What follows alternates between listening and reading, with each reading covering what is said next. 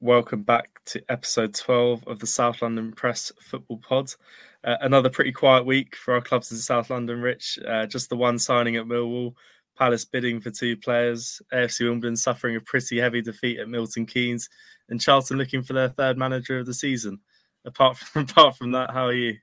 I'm good. Uh, yeah, I mean, we we could literally do this pod for about four or five hours if we wanted to, um, but um, it might be a bit of a longer one this week. The reason I'm saying that is Curtis Fleming did pre-match. Um, uh, now the caretaker manager at Charlton, we've had that scenario a few times uh, in recent years, and I thought he was really good value. So I think at, you're going to when we get to the Charlton section, we'll have the full interview because essentially I think well I kind of ended up leading it because there wasn't loads of media on the call. So um, yeah, it's been a it's been another week, Ed, where there's just been so much going on, hasn't there, for our clubs, and uh, also in the midst of the transfer window as well. So, uh, uh, dear oh dear, what a, pl- what a patch! What a patch! Yeah. It's, a good, it's, a good patch, but it's a busy yeah. patch.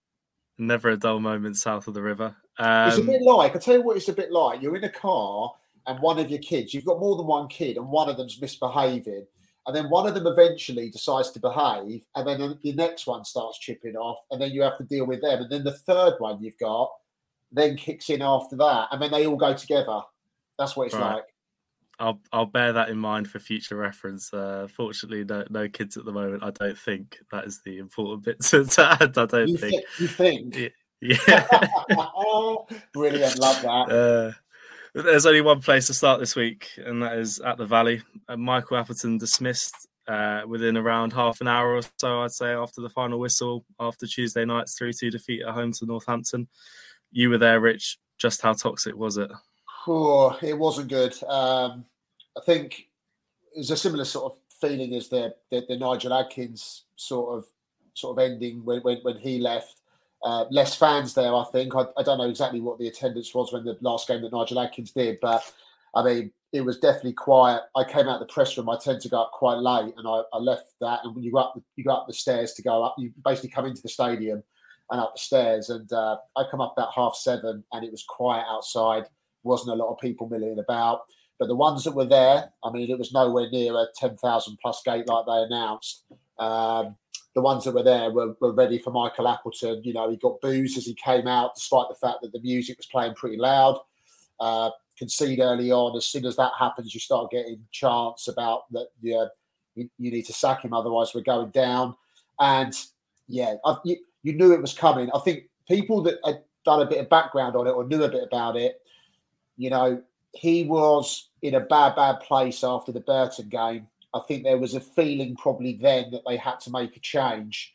Um, and it was really a question of how long he could maybe sort of last in the position. Uh, we've talked about it before. He, he, hasn't, he didn't connect with the fan base really, uh, or, or, he didn't. Uh, they didn't like the fact he didn't show passion. He said in his pre-match to one of my questions the other day that head coaches who show passion, it's an act. Uh, I don't, you know, I think when you look at what supporters can do when they bring passion and, and, energy from the stands and they can help lift players, I don't see any reason why your, your head coach or manager can't do the same. And certainly with some encouragement and other bits and pieces. And I mean, I was watching Michael Appleton on um, on on Tuesday, and he was stock still in his technical area by and large. Uh, there was one light-hearted moment where the fans asked him for a wave, and then when he when he gave them a wave, they started singing, "We've seen your hands, we've seen your hands," because obviously at Burton they were saying about they were chanting for him to get his hands out of his pockets. Uh, but I think even on Saturday it was bad at Burton, the sort of reaction in the second half. So it was going to happen. Uh, I think it was probably close to happening after Burton, and then obviously, yeah, didn't even do the press conference after the game, which I think was the right call. I mean, what what is he going to say? Uh, very, very difficult for him to really uh, come in there when you know that you're going. And I think he said it wasn't his first rodeo uh, in terms of being under pressure, and uh, I, he knew the writing was on the wall. It was a question of when he got when he got the got the sack. Yeah, uh, I'm going to throw in a comment from Steve Wisdom on on Twitter, who said Appleton had to go. He lost the fans weeks ago, so the writing was on the wall from that point. Whoever comes in now has the longest preseason ever to start getting us into shape for next season. Four months to figure out who he wants and who he doesn't want and mould the squad. Is that the sort of viewpoint that, that Charlton might be looking at for their next manager? I mean, I think they're only four points, aren't they, above the drop zone? So there's probably more pressing matters that initially at hand before before the preseason for next year starts. Yeah, absolutely. I mean, I, I don't know whether people would. I don't think you can really look at it now and say, uh, yeah, we're planning for next season. I mean, the results in midweek uh, with with Reading winning weren't good. Uh, the fixtures that Charlton have got in February are frankly horrific. If you if you work on the basis that the form guide counts for much, they've got Derby twice that month. They've got Portsmouth. They've got Bolton. Uh, uh, you know Blackpool this weekend, who have been going well, but they've got mostly teams in the top ten and a lot that are in the top six, um, and they've struggled against teams much lower down in the table than that. Um, so uh, I don't think you can be looking that far ahead. I think there's a few different elements to what they do. I think that there won't be a managerial appointment before the weekend. Curtis Fleming will take the team with Jason Pearce assisting him. And I think if they can get a good result uh, in the next couple of games and how it goes, I think it gives the ownership group um, a decision to make. And I want to say ownership group because I think there's been a bit of a sort of nod to the fact that this was an Andy Scott appointment, Michael Appleton, and he's the guy that picks and chooses. Andy Scott's got an integral role at the club as technical director. But I think if you work on the notion that nobody above that in the senior management team and the board of and, and the owners, if you think they don't have direct influence and and can it could be big influence on what the club do in terms of strategizing which manager or head coach is next, I think you're living in a dream world. So that was a point I just wanted to make because I think it's easy to say, oh, one person does this and one person does that. Uh, when it doesn't work out, of course, it's fairly easy to then say, oh, let's let's let's let this person be the full guy. So I think that's worth I think that's worth saying. But I think if if going back to what I was going to make the point of, if the caretaker team do well, it doesn't make it so urgent to bring the new manager in. If they don't get results, and bearing in mind what I've said about February, I think then they would have to then think about how quickly they change it up. And I think they are looking at a few different options. They are looking at the, the, the short term option, a short term fix to the summer, and then a reset. And you've got the long term option. So someone that you're bringing in on a permanent basis. The one thing I'd say on that is how attractive for Charlton at the moment for a manager that has got a little bit of pizzazz, a little bit of wow factor, maybe a bit of excitement they are in trouble and you haven't got a window to help and have an input in really by the time you come in. So that's that's just something I'd flag up. Yeah, we'll get on to the sort of early runners and riders in a minute, but can you pinpoint a moment where it sort of started to, to fall away a little bit for Appleton? Because obviously, when looking at it from the from the the way we do, I'm obviously on a little bit more of an outside from it than, than you do. We still speak about the club every day started off okay under him, didn't it? It looked like maybe the right decision to, to get rid of Dean Holden after four games into the League One season and then bring Appleton in. But just in recent weeks, um, I think some of the decisions, I think especially with like Louie Watson dropping out, I don't think the fans have agreed with from from what I've seen. Playing Alfie May out wide as well, I don't think the fans were too happy with, even though it looked like it was quite a productive spell for him. So, is, is, there a point where you can sort of pinpoint it and think this is where Michael Appleton sort of lost the Charlton fans a little bit? Well, I think if you look at it, obviously the Gillingham Cup game uh, was was a really bad performance, and there was some criticism of that. And from there, things began to slide. Now, I'm not saying the FA Cup was a priority for Charlton. You, we, I mean, I'm happy to say it. You were asking me back in November. Uh, we, we, were talking about it, and I was saying that I thought Charlton would be in the playoff picture, and I did yeah. because at that stage, Michael Appleton's the points per game under Michael Appleton indicated that they would be around it and you looked at that and you thought they'll carry that on, they'll add to the squad in January, and they'll be ready to attack the second half of the season. But that hasn't happened. They've had the injuries to people like Chukwuemeka, Miles Leaburn, and, and other injuries as well. And off the back of that, they've badly, badly struggled to cope. Uh, defensively, they've not been good enough this season. Uh, you know, I don't know. I think the stat was, I think it's 16 games without a clean sheet. I mean, wow, that that that's not good. Uh, there's so many late stoppage time goals. Again, what is that down to? Are the squad not fit enough? But they've equally had some bad luck. You look at little turning points. I mean, like every manager can say this, but he has had misfortune. I mean, the Cambridge United game, uh, they get uh, the 2 2 draw, scoring two late goals. One of those, uh, the, the penalty, the tackles outside the box. So there are little things here and there that you could pick apart that you say, if he just falls the other side of it, he maybe gets some results that leave him in a better position. So I think there's been varying factors that have been a problem. I mean, I think maybe the wing back situation, it'd be interesting to see if they carry on playing that way. I mean, obviously they brought in Macaulay Gillesphey, uh, and and you know they've they've made signings in the defensive area as if they're going to play a three at the back. One of the things I thought with Michael Appleton is maybe towards the edge, you're almost trying anything to try and arrest the slide. So, uh, but they just look so fragile. I mean, in the Northampton game, Northampton came there looking really confident first half, and you would do, wouldn't you? Because you know that the manager's right under the right under the hammer, I mean, you know if you start well, the fans are going to turn against you. So I think there's a few factors. I mean, certainly at the start of the window, as I said in one of the previous pods, the intent was there to to back him in the window, bring in players, and they felt that once he had a decent amount of depth and you know another striker up top uh, to to support Alfie May, there was a feeling the results would turn back again. The problem was the bad result, you know, it's 10 without a win in the league, 12 in all competitions. And the issue is, even if there's an intent for, even if there was an intent now, which I don't think there was at the end, to keep him, eventually you cannot do it when you are losing that many matches. And the problem is, Michael Appleton wasn't a fit for Charlton. And that, I'm not saying that's right or wrong, it's just a fact. Uh, you know, I, I, put a tweet out after the game that uh, the managers that have connected with the fan base, and I've seen so many come and go, generally have been ones that have had Palace connection. Uh, sorry, the Palace connections. Crikey, that would that would be wrong. Charlton connections. So you know, Johnny Jackson, Chris Powell, Lee Bowyer. Uh, I still remember being at Bow's first game. I think Lewis Page scored a scored a, scored a stonker of a goal. And instantly, the atmosphere in the valley was different. Uh, it was transformed without without Lee Bowyer having done anything. But I mean, Bow's happy at uh, managing Montserrat. I'm not saying that the club would have looked at bringing him back, but Chris Powell's happy at Sheffield Wednesday. That's not going to happen. Uh, you know, so I think it's an interesting one where they go where they go next.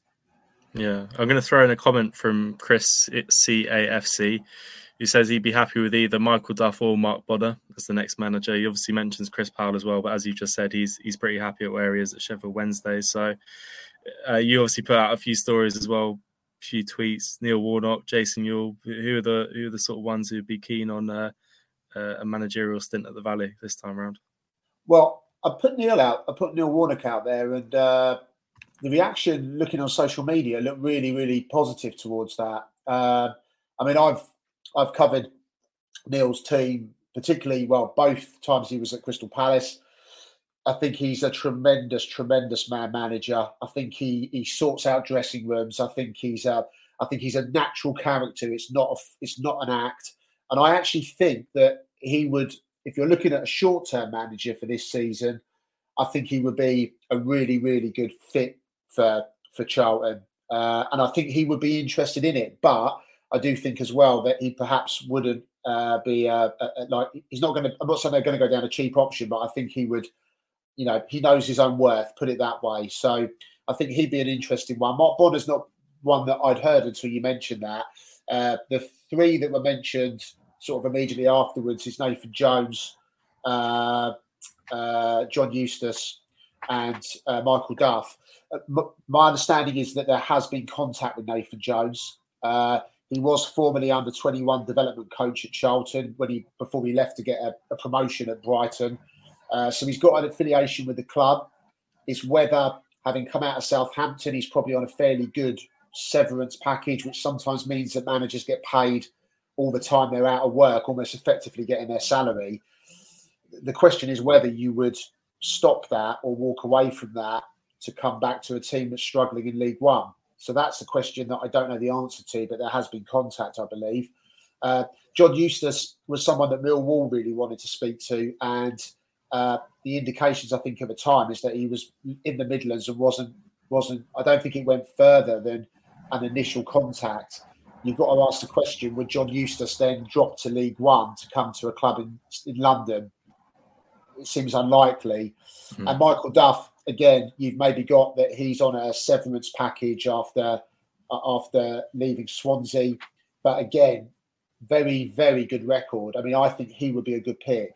Uh, I liked his Cheltenham team when I saw it. Obviously, he won League Two. They finished 15th, I think, the following season, the highest their, the, the club had ever finished in their history in, in the football pyramid. And obviously, he took Barnsley uh, to the League One playoff final where they lost to Sheffield Wednesday. So I think he makes sense. Whether there's been contact on Michael Duff, I don't know. I would say it's a fairly safe bet that he would be one that they would they would speak to as well.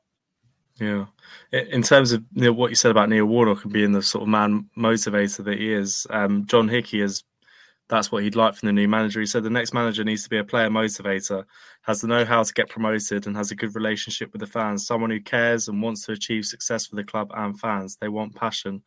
Um, really, they just they want a manager who who's going to connect with the fan base. That's what they're they're after, really, by the sounds of it. I know Dean Holden did that on a sort of playing to the crowd sort of level, but after Michael Appleton, they sort of want to revert back to that that type of manager. Yeah, I mean, and also results are king, aren't they? I mean, uh, yeah. you know, you can have someone that's passionate, but if the team are playing crap or they're not getting results, they ain't going to last that long. Uh, but I think the thing that helps is if there is a connection, you get more time. It becomes a more positive environment, and that sort of helps you as a team get results.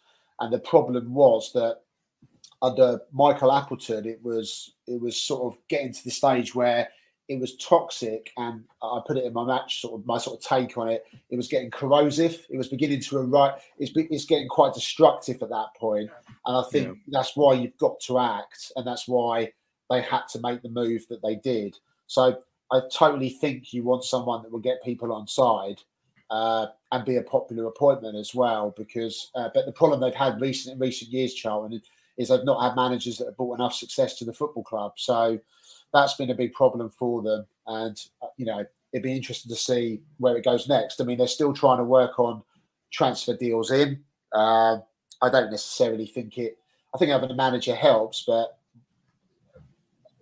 it's not going to stop them from being able to do other deals. Uh, you know, uh, someone had asked about Scott Fraser. Um, yes. Uh, uh, but the indications I've had of, this is that the the terms of the loan to Hearts. I think Scott Fraser's family are back up in Scotland, maybe, and I think it would suit him to be back up there, uh, which I, I think Charlton are probably sort of understanding of. But my knowledge of it is that Hearts haven't offered a financially. It's not a brilliant offer, uh, so it's not like Charlton have to do it right now. And with a change of manager as well, um, it might be that another person comes in and thinks I could use him here and play him slightly differently, or they might like him. So obviously the club has to come first. He's contracted to Charlton. So that's the reason, as it stands, it's not happening. Of course, with all this stuff, it just needs maybe something to happen in terms of uh, the the salary or whatever it might be, percentage they're going to pay, and all of a sudden it perhaps then begins to start rolling forward. So it's always that sort of situation where you can't say never say never. But certainly earlier this week it was off as we talk now on Thursday afternoon, still don't believe it's something that's set to happen. He's not set to be in the squad. Uh, Curtis Fleming talks about it. I asked him about it uh, when we played the audio, but yeah, he's not. I don't think he's going to be part of the squad at the weekend. Yeah, uh, we've had a few people asking for updates on George Dobson as well. I know you, you put out a story earlier in the week with, with his situation. Is there anything you can add on that right now? Not really. I've seen that uh, a few people are saying that he's agreed a three-year deal with uh, with the club out in, in Hungary. I won't try and pronounce their name, Ed. Can you pronounce it?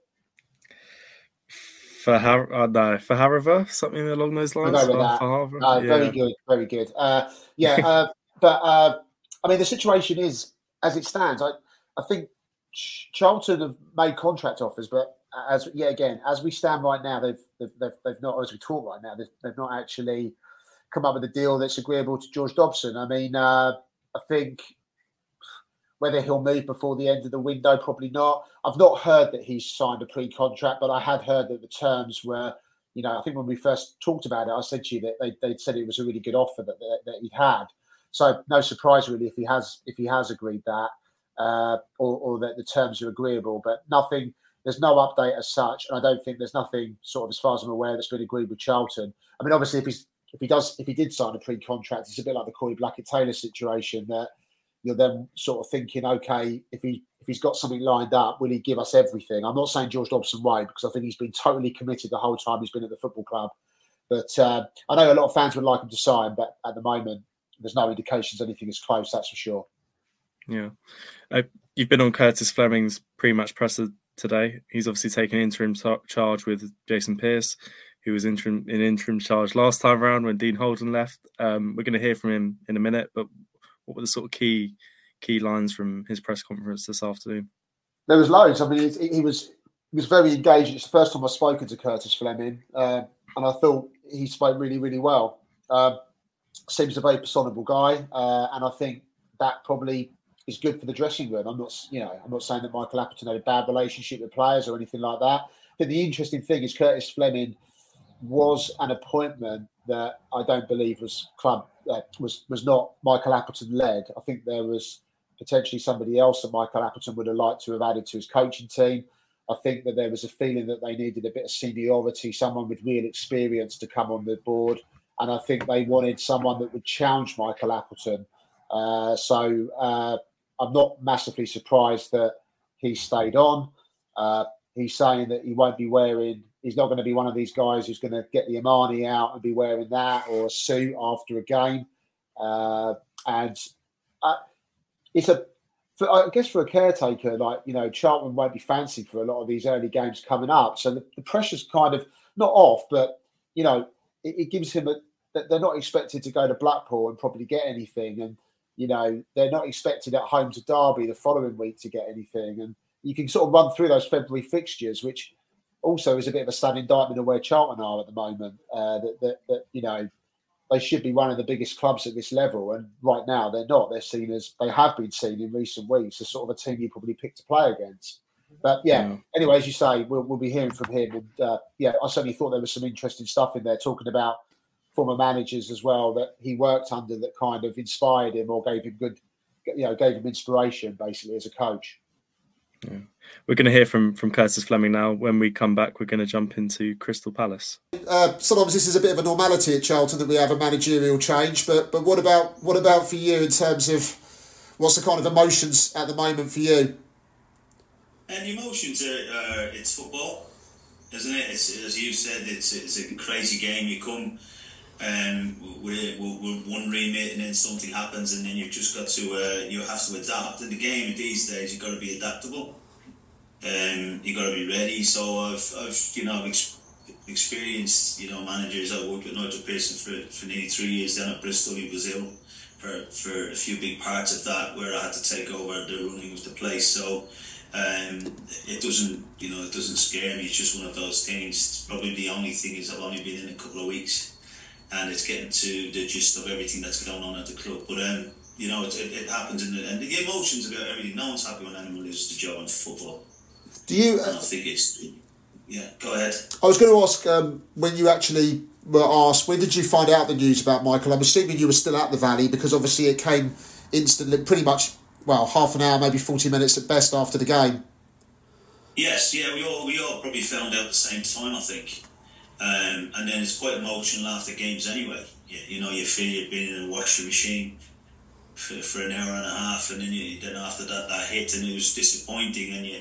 You, you do you think about everything, don't you? You think about the game, you think about how, how it goes, what's happened, how that's happened and stuff, but then you just got to dust yourself down. It's never nice, and it's not a nice feeling, and it wasn't a great feeling.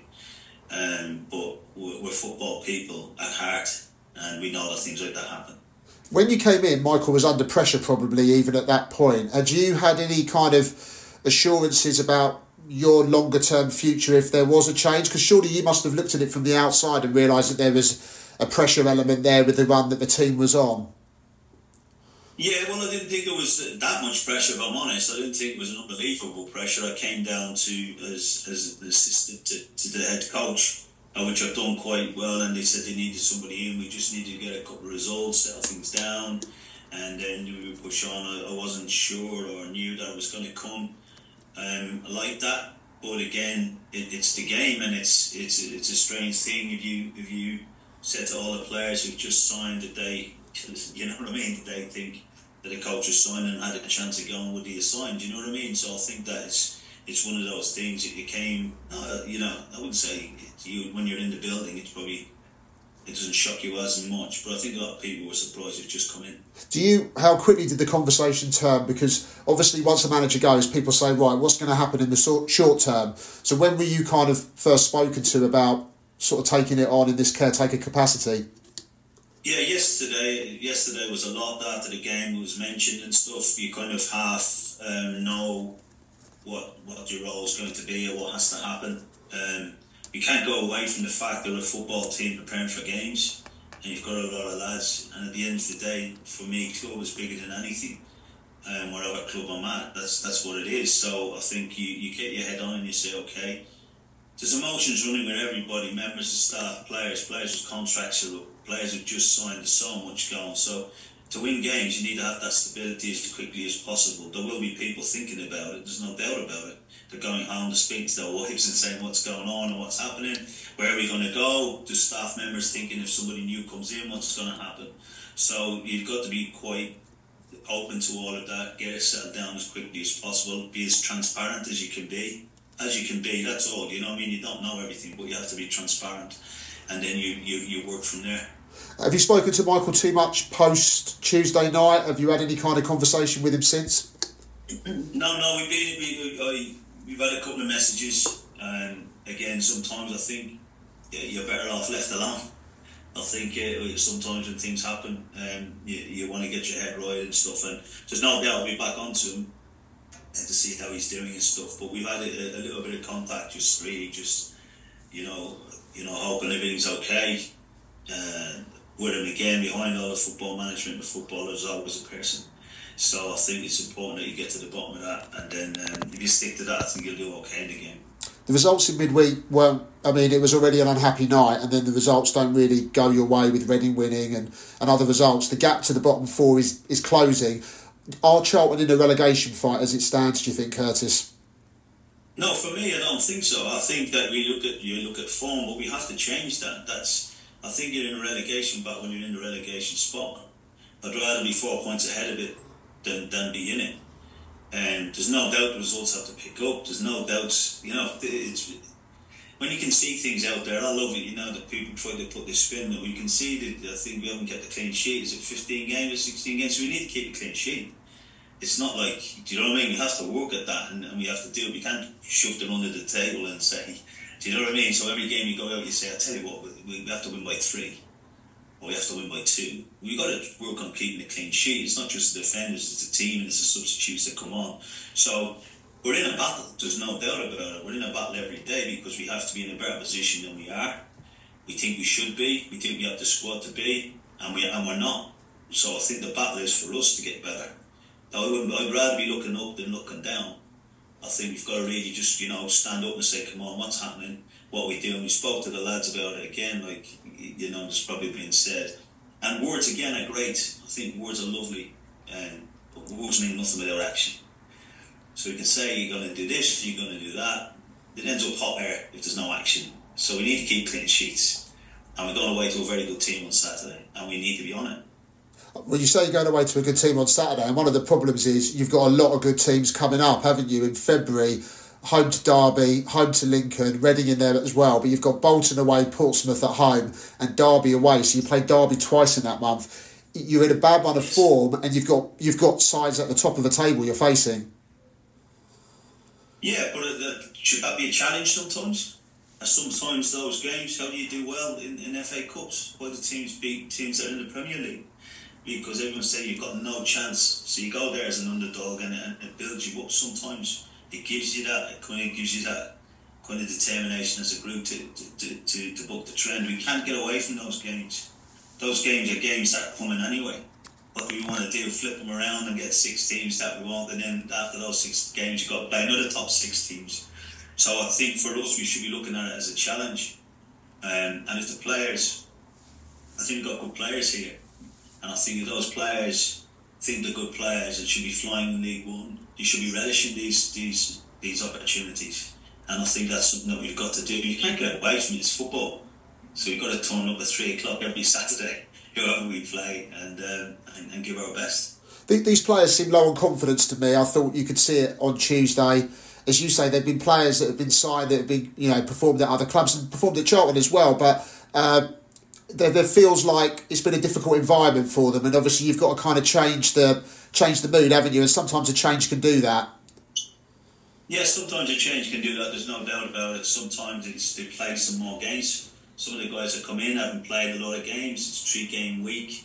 There is that tension. I think you could probably tell during the game there was a lot of opportunities where we got in and maybe forced the pass, or you know when you're flying, there are passes you don't even think about. There are passes you do when you're just free and you just play, and you can see them over concentrating on those passes. So I think that for, for guys, it's good to get more minutes in. I think it'll be a hard job because you've got three games in a week. But again, as I said to the guy, three games in a week is your job. There's a lot going to dig a roll every day for 12 hours. do you know what I mean? So we've got we've got to go and we've got to do the three games. So I think it's um, you know if there is an integration period.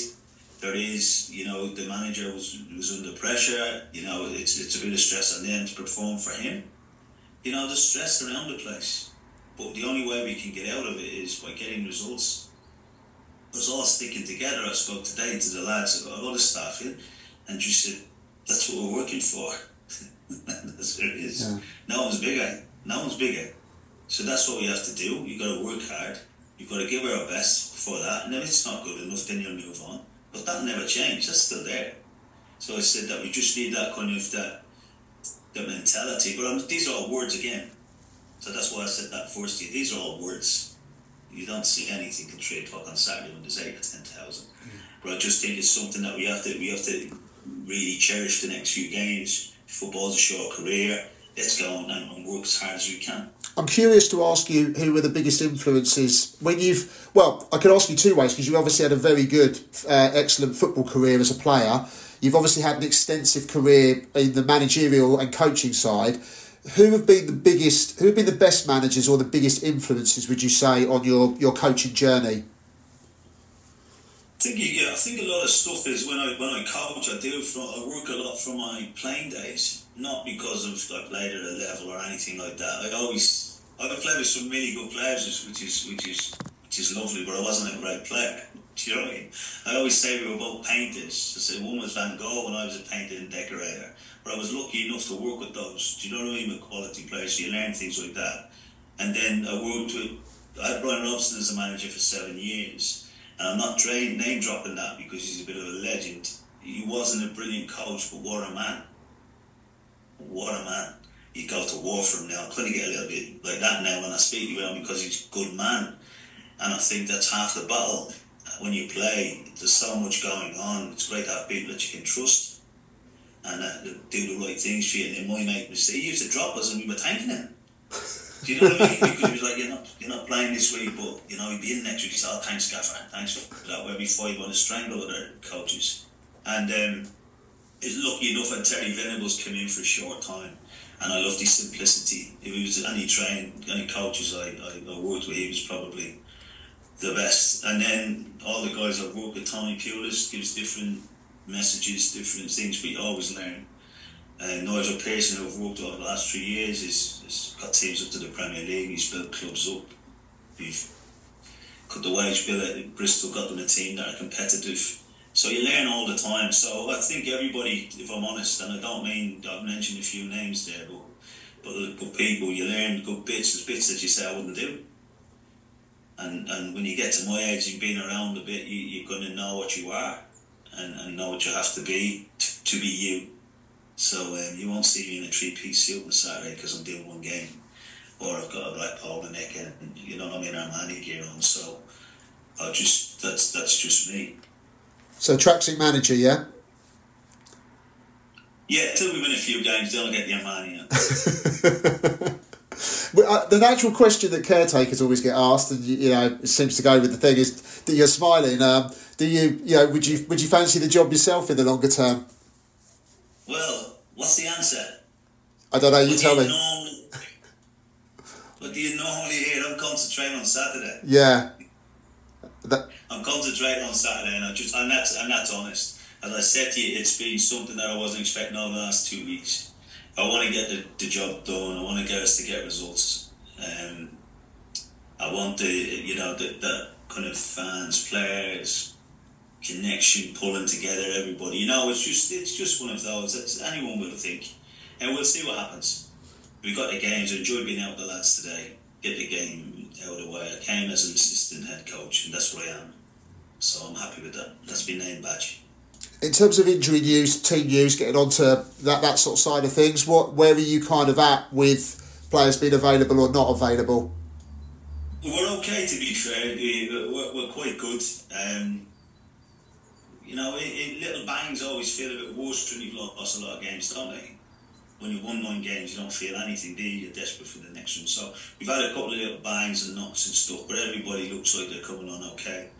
Um, got a couple of lads coming back from injury. That again, we don't want to be pushing them and that. To, you know, thinking you have to get a result, have to get a result Saturday. There's a lot of games left that they'll be needed in. So a couple of them maybe need a couple of, uh, and maybe another game or another.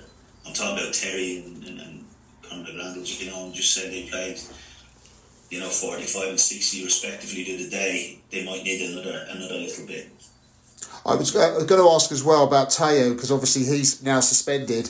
I'm guessing when you watch that video back, you're fairly stunned that he does actually get a red card, uh, a second yellow for that that offence, and you can't appeal it because it's not straight red. Yeah, and that's I think that's a, it's a bugbear with us all, isn't it? You know, the, the official is standing beside me when the tackle, so we're literally 15 feet away from him, 20 feet away from him. We know he's won the ball. Um, it, it, it, you know, it affects the game. We had a lot of joy down the left hand side. You know, we're about to bring a striker on, you know, and we're going to push him on a little bit, and then they make a decision. It's a bad decision, and there's no doubt we'll probably get a letter saying, you know, sorry about that. No, no, the ref doesn't go to make a mistake, but you know, it's, it's, it's for me, it looked quite simple. I think when you look back now, you're thinking maybe Hoskins might have got the red. you know what I mean? Which Yeah. is amazing. But I just, I just thought, I just play. He's won the ball, ref. He said it was high. It wasn't high. How could it be high when his foot was on the ground sliding into the ball? So. yeah, I, I thought it was very harsh on the lad, and he was good to know he misses a game that we could have done with him. Yeah. The, the weirdest thing is you can't appeal the yellow.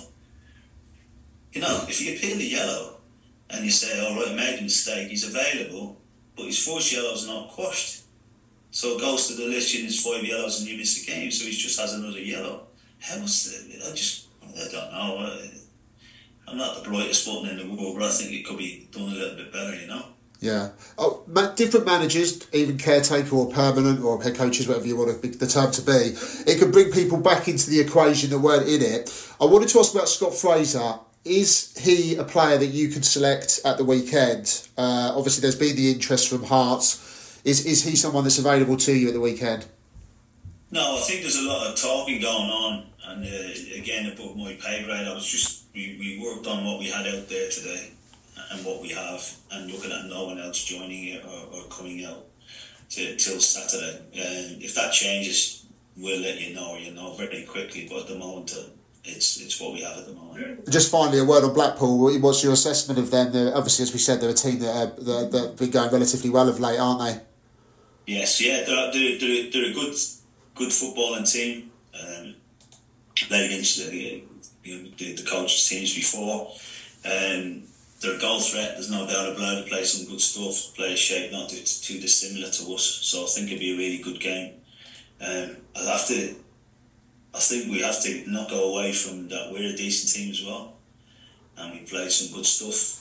Um, but we haven't been as effective as we should be in both, you know, attacking third and defensive third. I think the middle third's been grand. you know, we've been able to play we've been able to keep the ball. We've had more possession again the other night with 60, 70% possession against Burton. But we weren't effective enough in the two boxes. So that's something that we have to work on. It'll be a good game. I, I, I think they'll, you know, they, everyone's team talk is done, isn't it? Charlton's struggling, get in about them, you know, you know, just get in the about them, put them under pressure. They will crack, they'll do this and all that. That's fine. We, we just need to turn and say, well, you know, we're, we're refusing today refusing. We're, we're, we're going to have a go. But we have enough in the team. We have enough in the team to win it. And, uh, and that's what I'll be hammering home. Final question. How This might be preempting it slightly, but how do you normally celebrate a win? How, how does a caretaker manager celebrate a win afterwards? No, no, no. I'll punch the air and then get ready for next week. That's just good. Honestly, it's like, yes, you beauty, get in there. And all right, then, we playing? Hobbies, all right, and, and, and stuff like that. So, you know, there might be a beer after somewhere if I get home to see my family, but um, we'll, we'll see. I, I think could be a major sigh, couldn't it? A clean sheet, and, I went away and it could be a big just sigh relief, punch the air, sigh relief, and then say, I don't know whether I'm going to be here next week. Welcome back to part two of the South London Press Football Pod, and we're on to uh, Crystal Palace. Uh, first of all, let's start Ed with. Uh, a story that, that, that, you broke on our, our website on sort of Thursday morning that uh, Palace are close to maybe their first signing of the transfer window. Daniel Munoz from uh, a Belgium side, Genk. Uh, I just wanted to ask a bit more about this. So, what, what, what do you know so far? Well, as far as we understand, Palace are edging closer to, to agreeing a fee with the Belgian Pro League side for the attacking right back. And it's a position that Palace have probably needed for a while. Nathaniel Clyne and, and Joel Ward are both in their sort of mid 30s. Joel Ward 34, Nathaniel Clyne 32. Um, both out of contract in the summer. It's a position that Palace have sort of been needing to strengthen for a while. Um, they obviously sold Aaron Wan-Bissaka to to Manchester United in, in 2019 and haven't really replaced him since. They obviously signed Nathan Ferguson, who was who was tipped for great things, but he's had a horrendous run of, of injuries at the football club, a really unlucky sort of spell. Um, signed that new contract in the summer and, and, looked, by all accounts, looked pretty good in sort of in and around training before he suffered an injury again for the under 21 side and, and, was forced to have surgery. So um, Palace been forced to dip into the right back market. I've, I've, looked at clips of Munoz, and by all accounts, he's an incredibly attacking right back. So that immediately switches up Crystal Palace's style of play because although Nathaniel Clyne has the athleticism to get up and down, um, doesn't naturally boast the sort of attacking prowess to cross and, and take shots from distance. So, yeah, this is this is this would be a great move for Crystal Palace if they could could get it sealed. By all accounts, Munoz has gone on strike and wants to join Crystal Palace. Hasn't turned up for training with Genk for the past two days. So, uh, usually when that happens, the the writing is on the wall and. Uh, could be one that, that Crystal Palace make their first signing of uh, of the winter window. Yeah, I mean the indications I think that we'd we'd had on Thursday morning was that it was sort of ninety five percent done when we were sort of yeah. checking it out. So it sounds it sounds like a, a promising one, and uh, you know there's been a, a lack of activity at, at, Palace, but I mean they're not the only club. Fulham, my club Fulham have not made any signings this window so far, but you also had the story earlier in the week that a 15 million pound bid for Blackburn's Adam Wharton uh, had, had, been had been submitted, and it's a, he's a player we, have spoken about on one of the early windows, I think, uh, one, one, of the early pods about him being a target. Uh, do you think? Do you think the sort of activity has been sparked by Palace's current malaise, or, or, do you think it was always the intent to kind of do this kind of activity? Well, I think the banners uh, following the 5 0 defeat at Arsenal, Saturday have probably helped in terms of pushing the board to to spend some some money this January. Um, it probably hurt the board seeing seeing things about weak decisions and, and asking for, for them to be removed from their current positions. Um, it's going to hurt any any football chair. But if you even in our industry, if people are telling us that we're terrible at our jobs and we need to get out, it's, it's gonna it's gonna affect us one way or another. I haven't had that yet, but there's still plenty of time left in this January window. So um, but Adam Wharton's one they've tracked for ages. Um, seen lots of clips of him. Looks like a really incisive passer. Very highly rated. Made his debut at 17. Has over 50 senior appearances to his name. Uh, Palace's bid was actually rejected, and, and Blackburn boss Jon Dahl Tomasson has confirmed that it's been rejected. Um, says that he's got Champions League qualities when he's on the ball, but off the ball has has a little bit of work to do. I I think I'd probably agree with that. On the ball, he looks like a the way he passes through the sort of defence would be a real sort of key asset to Crystal Palace. I wouldn't say he's a natural Cheick Doucouré replacement. That's obviously the position that Palace are looking for because he suffered the Achilles tendon injury at least, and that's going to rule him out for the whole of the campaign pretty much. But um, on the ball, Adam Wharton looks like a, a real player and a real asset. Um, the question is now whether Crystal Palace are weighing up a, a, move to go back in and to try and get him, or whether they move on to other targets. They've made a right back and an essential midfielder their priority this this winter. I'd suggest that maybe a left winger should have been the priority, but these are the two positions they, they want to go after.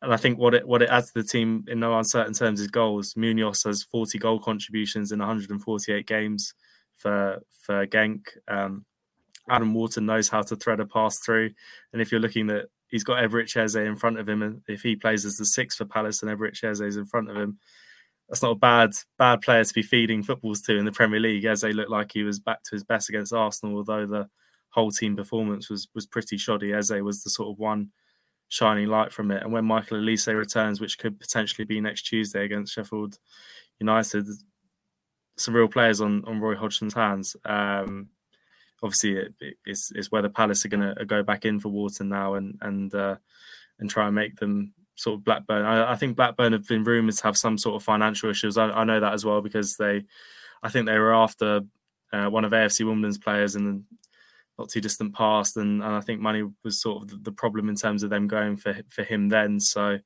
um, whether Palace can can capitalise on that and, and, get a good good deal for Wharton, who's only 19 and uh, looks incredibly highly rated, that would that would be the, the thing that they're looking at now.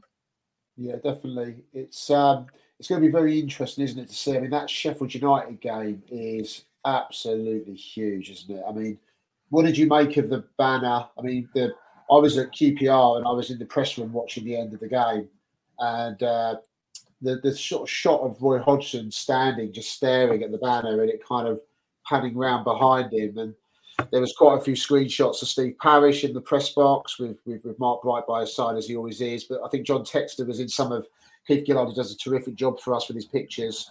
There was a picture there. Of John Textor's also in the shot with Dougie Freedman. I mean, mm.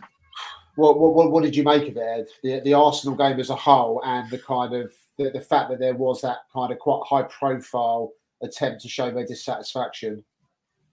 The Arsenal game as a whole, funny one. I actually don't think we were totally out of it. Obviously, the set pieces were pretty poorly marked. Gabriel was all over Chris Richards for both of the two openers, and by that point the game's over. But I don't actually think Arsenal are that good. They don't look like the force to be reckoned with as, as they have been in previous seasons. Obviously, Naouirou Ahamada coming on a, a, right wing back with James Tomkins alongside him sort of opens up the space for Martinelli to grab the two goals at the end. Um, but the performance as a whole, Crystal Palace have, have one attacking player on the on the pitch. Rich, you know, Eberechi Eze is, is the only person who can do something with a football, and that's that's pretty diabolical after 11 seasons in the Premier League that you have one player who can create and do a bit of moment magic in your, in your team. They failed to replace Wilfried Zaha in the summer. Um, bought in Matheus França, very highly rated, but obviously not ready for the Premier League yet. When I've seen him play in games, especially against uh, Everton in the FA Cup game, I can see why he's not starting. Um, but there's, I, I can't see. I know that the banners have obviously opened up sort of the outside football world as to what the problems are at Crystal Palace, but I, I'm, I'm sure the board probably aren't surprised that it's been coming to this because there's been a general sort of malaise around the football club for the entire season. The season was thrown away when the when the summer transfer window closed and they failed to get in more attacking players. Injuries have compounded that and, and, and made the feeling around the club worse because Roy Hodgson hasn't had his best eleven to pick from for the entire season. In fact, I suggest that the away defeat at Luton, the first 45 minutes was the only time Roy Hodgson has had his first 11 that he's wanted on a football pitch. Um, the squad's not good enough. The squad's not deep enough. It's not experienced enough in attacking positions as well. So I'm not sure why anyone's surprised that uh, at where Crystal Palace are this season, they have the 16th best squad in the Premier League. I think um, the problem is is that in in the boardroom there's feels like there's a I think I mentioned it on the last pod. There's a game of poker. There's like a Mexican standoff about who's going to sort of show their full cards and, and really go for sort of either putting an influx of cash in or or trying to make some sort of uh, uh, some sort of attempt to try and take this club to the next level because at the moment it's stagnant. You know, Steve Parish is obviously concerned about the main stand, but costs have, have spiraled in terms of what they thought they'd have to pay for it. Um, obviously, there was reports this week that they met Raine Group, who sold Chelsea to Todd Boehly, um, about trying to raise extra investment for for the football club because uh, I think it's gone up for around 45 million pounds for what they need to do with the main stand. So there's there's loads of issues, and and then in the summer you've got the fact that Crystal Palace might have to lose three of their star players to rebuild the squad. So there's lots of issues surrounding it, and I I can see why Steve Parish has made the call to keep Roy Hodgson because ultimately at the end of the day it's not his fault it's not his fault the players are getting injured the squad is as bad as it is and and there's other external factors apart from the playing squad that are causing Crystal Palace to be held back. So from the outside, it, it looks pretty normal, but from the inside, Crystal Palace has been has been bubbling along to this melting pot for some time. So it was no surprise to me to see the banners. Just a couple of other smaller bits just to touch on briefly. Obviously, a couple of younger players going out on out on loan. Uh, Tayo Adaramola joining Molenbeek, uh, and also uh, the the other one to mention, obviously, is the sort of striker, isn't it? Uh, Ademola Ola Adebomi. Uh, he's gone yeah. to Burton, hasn't he? Is that right?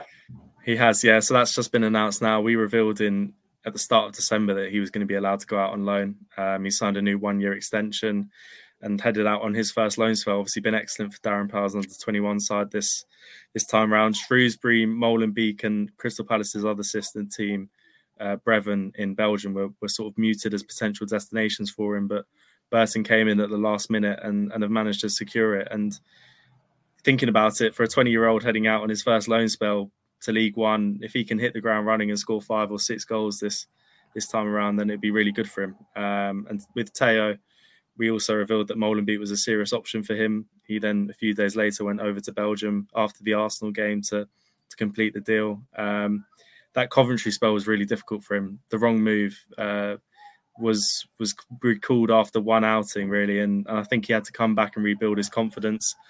Um, every time I watched him for the under 21s last season, I must say he got better game by game, and you could tell there was a player there again. Been in and around the first team for the entire campaign so far under Roy Hodgson, so um, he needed to go out and get some football because it felt like his career was being held back. Both of them, I felt like you watch sometimes players in the under 21s and you think they've they've they've gone past this stage now. They need to go and see whether they can do it because if they don't, they'll end up getting bored. They'll end up getting complacent, and and under 21 football will sort of um, submerge their career a little bit and, and stop them from going on to achieve what they can do. So these are two great loans for for two exciting youngsters, um, and I'm sure we'll, we'll keep a track of how they get on. I think we'll we're obviously trying to speak to Ola Adebomi at some stage through, throughout his loan spell because he's from a South Londoner. Um, so yeah, it's, it's one where the paper wins as well. So it's uh, it's good good good good moves for both of them. I'm Jake Cooper, and you're listening to the South London Press Football Podcast. Welcome back to part three of the South London Press Football Pod. Um, Rich Millwall, one signing this week. Michael Obafemi joined on loan from Burnley. Where do you see him fitting in into Joe Edwards' plans? I see uh, him fitting in as uh, a striker who will give them uh, more pace, more power, more explosiveness up front. I think uh, one of the things that was quite interesting was I was at the QPR game on Saturday, and uh, I thought Millwall up top looked very, very sparse. Uh, Kevin Nisbet struggling a bit for form at the moment.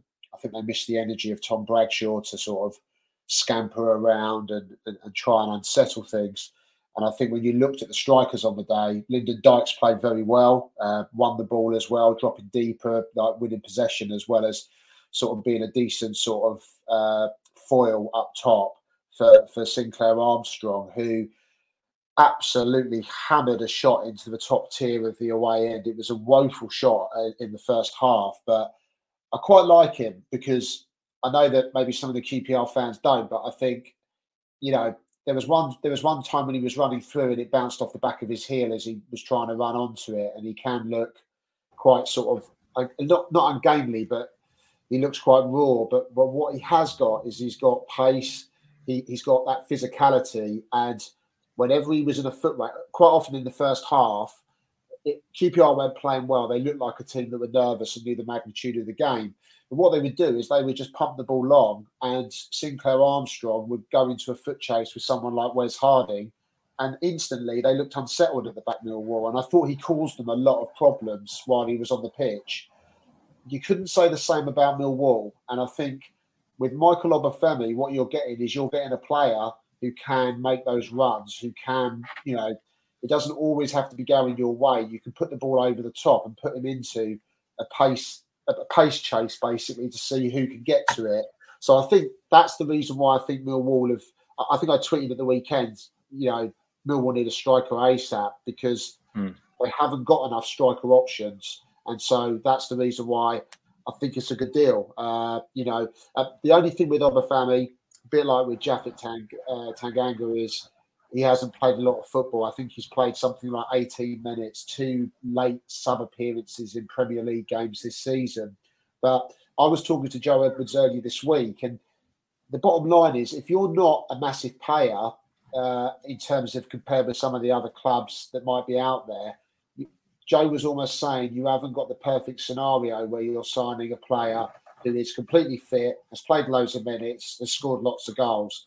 So what you do in the case of both of the loans that Millwall have done so far, you accept that there is a, an element of risk to it, uh, and also, not, maybe not loads of risk, but there is risk, and you also know that you've got to build them up and get them fit. Which I mean, being perfectly honest, isn't the ideal scenario because uh, I think Obafemi won't start on Saturday. Uh, I think he will uh, be a bench option, and I think the same will apply uh, for you know, like when we saw it with Tanganga, he came on in the closing, you know, 20 plus minutes or whatever it was that he got at Loftus Road. So, yeah, I mean, he did obviously very well at Burnley last year.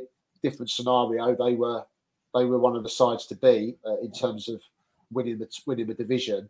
But uh, it does give them another option. But yeah, so uh, interesting that they've done that. Indications from Joe Edwards on his press conference pre pre Preston that they might do one or two more, a maximum of one or two more next week, uh, which I think you'll find there'll probably be younger players that. Uh, we had a question asking. Uh, I, I, tweeted about the fact that there was probably going to be set to be a prospect that came in, and I think there might possibly be might, might be a couple of younger players with really good potential that might come into the group before the window closes. Yeah, in terms of Obafemi, seeing him play live, raw pace, really good raw pace. The, the Mill will have a lot of that in in their team um, because they don't. I know they don't really play with wingers, do they? And it's sort of through the middle. So having someone like that is a real asset. And also, I, I don't know whether it sounds a bit cliche, but to get get these two player, Premier League players in is is, is uh, a massive achievement for Millwall so far in the in the January transfer window. Yeah, and I think there's a hefty, hefty cost element involved as well. You know, when you're signing these players, uh, it's not. I mean, ideal scenarios you're signing players that you, are going to have on a permanent basis, but when you look at the finances involved, if you were trying to do a permanent deal for Obafemi, I mean, wow, I don't know where you it would be well beyond whatever Millwall have spent ever before. So, uh, yeah. and then you've got the salary to involved as well. So, yeah, I think uh, I think they're they're they're two sort of solid additions. I mean, in terms of the in terms of the pace question, Duncan Watmore's not sort of a slouch, and his ability to run at teams as well is good. I think if you were looking at where they've got pace elsewhere, I mean, Brooke Norton Cuffy uh, is one of those players that probably would that would be able to to supply that pace. He is very quick, um, but, uh, but yeah, so that's what I would. So he's probably the quickest of the of the players they've got at the moment. In terms of interviews this week for Millwall, I, w- I went down to the Den this week to speak to Japhet Tanganga and uh, and Joe Bryan. You've also got a bit in the paper with with Ryan Longman this week, don't you, Rich? Yeah, and also I've got to bring this up. You you got VIP treatment down the Den, which I did. I, you've seen as a future Ed, I think, and a certain Max McClellan who's excellent at sorting out the interviews for us. What did he give you for lunch? Uh, jerk chicken and rice. Very, very nice, very nice. Uh, but he's, I think, I mean, the, the the term was that I was the young and up and coming star, and they needed yeah. to look to the future. I just, you know, like when, like, if you're a footballer and you feel wanted at a football club and things like that, it's a, it's sort of, you know, I hear this and I, I got a cup of coffee made by Max, and Max cannot make cups of coffee; they're, they're horrendous. and like you go down there, and it's like you know, you get cooked breakfast if you went down in the morning or something. But anyway, yeah, you you went down, um, which was which was great. It helped massively mm. with the production side of the paper this week because it was a bit tricky with everything going on. And uh, yeah, enjoyed your pieces. Obviously, you, you spoke to Japhet Tanganga, first newspaper interview uh, that he's done since uh, since he joined. How was he, Ed? Yeah, really nice individual. Um, speaking to him, looking at him while he was answering, you could sort of tell this was someone who's looking to get their career back on track a little bit. Obviously, explosive start in terms of the Tottenham first team being handed his his debut by Mourinho against uh, against Liverpool. Um, sort of in and out the team though, never really sort of got a clear run of games due to injuries. Goes on loan to Augsburg at the start of this season, fails to make a, a competitive appearance while he's out there recalled, joined Millwall. Obviously, people saying, I'm sure you saw tweets, people like the Secret Scout saying you, you go from being linked to AC Milan to joining to joining Millwall. That's obviously no disrespect to Millwall, but I think what he's saying was that Japhet Tanganga was somewhere in his career where he thought he was going to to the big European stage, and now he's he's plying his trade in the Championship for the first time. But this was someone who, who made it very clear. Joe Edwards and Alex Aldridge presented to him, and the style of play that Joe Edwards has and where he sees him fitting in was a massive sell to him. Um, he looks like he really is really motivated to to wanting to make this this loan spell at Millwall a success, and it's quite a crucial one for him. I don't think there's a, I don't think he's under any illusion as to as to how crucial this is for him because he's out of contract next season. Um, you know, this is the first time where he's going to have eyes on him back in England after going away to Germany and, and not playing a single minute. He was on the bench once but apart from that, was left out the squad for the entire time.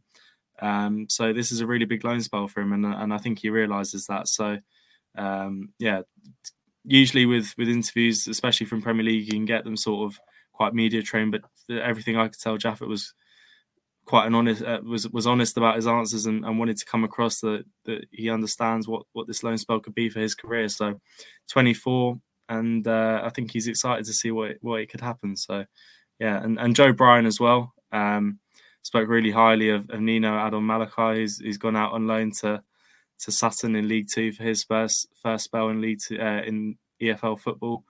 Um, spoke about how he sees himself as a little bit of a mentor to these younger players. He's obviously nearing 400 senior competitive games. I think he's 12 appearances away from it. So he says he knows when he when he can give them a joke or, or give them a little bit of a slap if they need it, or uh, and he knows how to give them a bit of a life advice as well from outside of football. So yeah, you can tell Joe Bryan a really deep thinker, really articulate man. So um, yeah, hopefully they should read for, for good interviews in this week's paper. I'm Zian Flemming, and you're listening to the South London Press Football Podcast. Okay, and welcome back to part four of the South London Press Football Pod, and it's actually Wimbledon we're talking about. A couple of things to particularly talk about, I guess. First of all, Ed, is the uh, is the Ali Al Hamadi sort of situation. We've spoken about his future on quite a few occasions. Now, suggestions that uh, Ipswich have, have, have, bid for the player, um, which probably, I think, probably from indications we're getting, is probably right. Uh, the question yeah. is, are they going to get to a figure that's going to make the deal actually happen or not? Well, I think Wimbledon would be loath to sell him this this January. If they sell him, it's sort of an admission, like they they've done in the past two January windows of selling Iyad Bistau and and Ollie Palmer, that they're sort of throwing away the season a little bit. And Al Hamadi has obviously been their their star player in terms of goals and, and, and goal contributions this season. Um, formidable striker in League Two, who's probably skipped League One, just down to how good he's been for FC Wimbledon since joining from Wycombe. Wycombe obviously have a, a sizable sell-on fee in any deal, so Wimbledon will be looking to to break their transfer for record received in terms of the Phoenix era, which was the 1.2 million they got for Ibasal last uh, last January. Um, I think we'd assume they'd be looking at a valuation north of, of two million for, for Al Hamadi. Um, I think this Ipswich bid, uh, if, if if that's what we're going to go with bids, is sort of um, might bring others out of the woodwork. The likes of Hull, uh, Leeds, Stoke have all been keen on Al Hamadi in the past sort of months, been in, intensely sort of scouting him. So that's uh, it's one that could possibly sort of rumble on in the last week of the window. I would say I don't think Wimbledon are keen for this to go to transfer deadline day and then left to be scrambling around for options on in the final hours of the window. So I think Al Hamadi being away for the Asia Cup might also play a part in being uh, being a tricky one to do. But uh, Wimbledon certainly won't be letting Ali Al Hamadi go for for anything anything on the cheap. Yeah, I mean, I think one of the indications we've had is that the offer from Ipswich is uh, just over a million or around that kind of figure that Ipswich mm. have come with. So uh, you know that that that looks like the kind of ballpark figure. But this, as we know with transfers, it's negotiation, it's haggling, it's coming up. So if that's an opening gambit, I would think we probably expect them to come back again, don't we? Yeah, one hundred percent. I mean, I'm sure they wouldn't be coming. It's a bit like Palace with Wharton. You're not going to go in for a bid unless you're pretty sure that you can try and convince club and player that, that this is the right place to play your football. Um, Al might look at it as an opportunity that if he joins a club who, who, are almost a Premier League team in waiting, in six months he could be playing Premier League football, and that's some rise from from being in League Two. That's no disrespect to where Wimbledon are, but it's chalk and cheese really in terms of careers. And he's obviously made bold decisions already in his career, leaving Swansea Tranmere as a youngster, leaving Wycombe when he's in and around the first team to go and play regular football in League Two. So, um, yeah, you'd expect Ipswich, who are obviously in the market for a striker, let Freddie Ladapo go to to Charlton. Um, saw them at Plough Lane, looked like they could do with probably a, a, another another forward option. You think they come back in for him with uh, with, with sort of more of a, a, bid that would try and entice Wimbledon to try and accept it this time around. Obviously, Wimbledon would want to get this done pretty quickly, so uh, it could be one that moves moves quite fast pace. I, we probably don't want to touch on it for too long because I'm sure Wimbledon fans don't want to talk about it. But the game the other day, uh, we won't mention the opposition's name. We won't really kind of touch on it too much there, but but not the outcome that, that was wanted. Really, the game sort of beyond them very early on in that first half, and then two red cards to kind of rub salt into fairly nasty wounds, I would say. Yeah, without doubt, AFC Wimbledon's worst 40 minutes of the season was was that first half uh, in Buckinghamshire. Um, it's almost just like just the 12 minute spell they really threw it away. It was it was really really poor, sort of cut open with ease every time the the host went forward. It was uh, it looked like they were going to score. Obviously, the worst part about it probably for AFC Wimbledon is that is that Ryan Johnson got injured as well, and he's been one of the most consistent performers for Johnny Jackson this season. Um, and with Paul Kalambayi and Huseyin Biler being sent off in the second half, you're looking at Lee Brown or, or, potentially youngster Ethan Sutcliffe, who's very highly rated, and I think will be getting a new contract at the club because um, he's out of contract in the summer, um, starting on Saturday against Mansfield. And it was always going to be a tough January for Wimbledon without Ali Al Hamadi and Omar Bugiel being away on international duty but the performances and the results haven't really come. So John-Kymani Gordon was a bright spark. I expect him to start on Saturday, his first start since joining on loan from Crystal Palace. And they obviously also completed the signing of Ronan Curtis, who, if they can get him fit, will be an exceptional League Two footballer. So there's there's positives to look at it. I think Wimbledon could have got back into the game as well on Tuesday if James Tilley puts that one away before half time. And Armani Little scores just after half time. It's a completely different game, but it wasn't to be one that they need to move on immediately from. And this game against Mansfield on Saturday is, is a big one. Yeah, difficult game, isn't it? Mansfield third in the table. Uh, there's that sort of cluster. Well, top five have all got a kind of with five points between them, but uh, Wimbledon are four points off it. So, I mean, you'll be there on Saturday, so uh, extra incentive for them to deliver the goods that, uh, yeah. that you're that you're in the press box, mate. But uh, yeah, obviously yeah, they, they, they, obviously don't want that gap to get too big, do they? Because it, you know, with games beginning to tick down, that gap suddenly a four or five point gap. If it gets bigger, can be more of an issue to kind of claw back. Yeah, it feels like there's sort of three leagues at the moment. In League Two, you've got the the, the, the top sort of two or three. You've got the, the playoff chasing pack, and then you've got the ones just underneath it. And what Wimbledon Wimbledon don't want to fall into the ones underneath it because it can become a real melee. Um, I think they saw quickly last season, and, and interestingly enough, they have the same exact number of points after the same exact number of games that they did last season. So the team has sort of plateaued a little bit.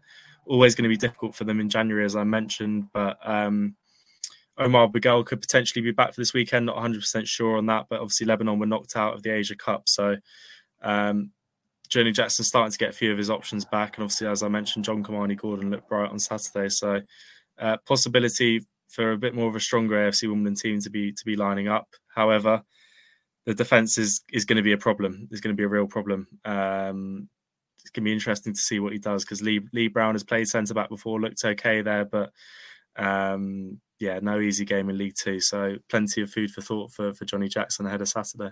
We're now going to wrap up episode 12 of the South London Press Football Pod with transfer deadline day being next Thursday. Not sure when we're going to get a pod in, but I promise you it's going to be as hectic as this week. So looking forward to it. Rich, thank you again for joining me. No worries, Ed, and thanks for hosting. A pleasure. And uh, stay up to date with all the transfer news, everything going on at our, our four main clubs this this weekend. Uh, only Palace not playing, so lots going on. And uh, obviously Charlton on their managerial hunt as well. So uh, yeah, speak soon.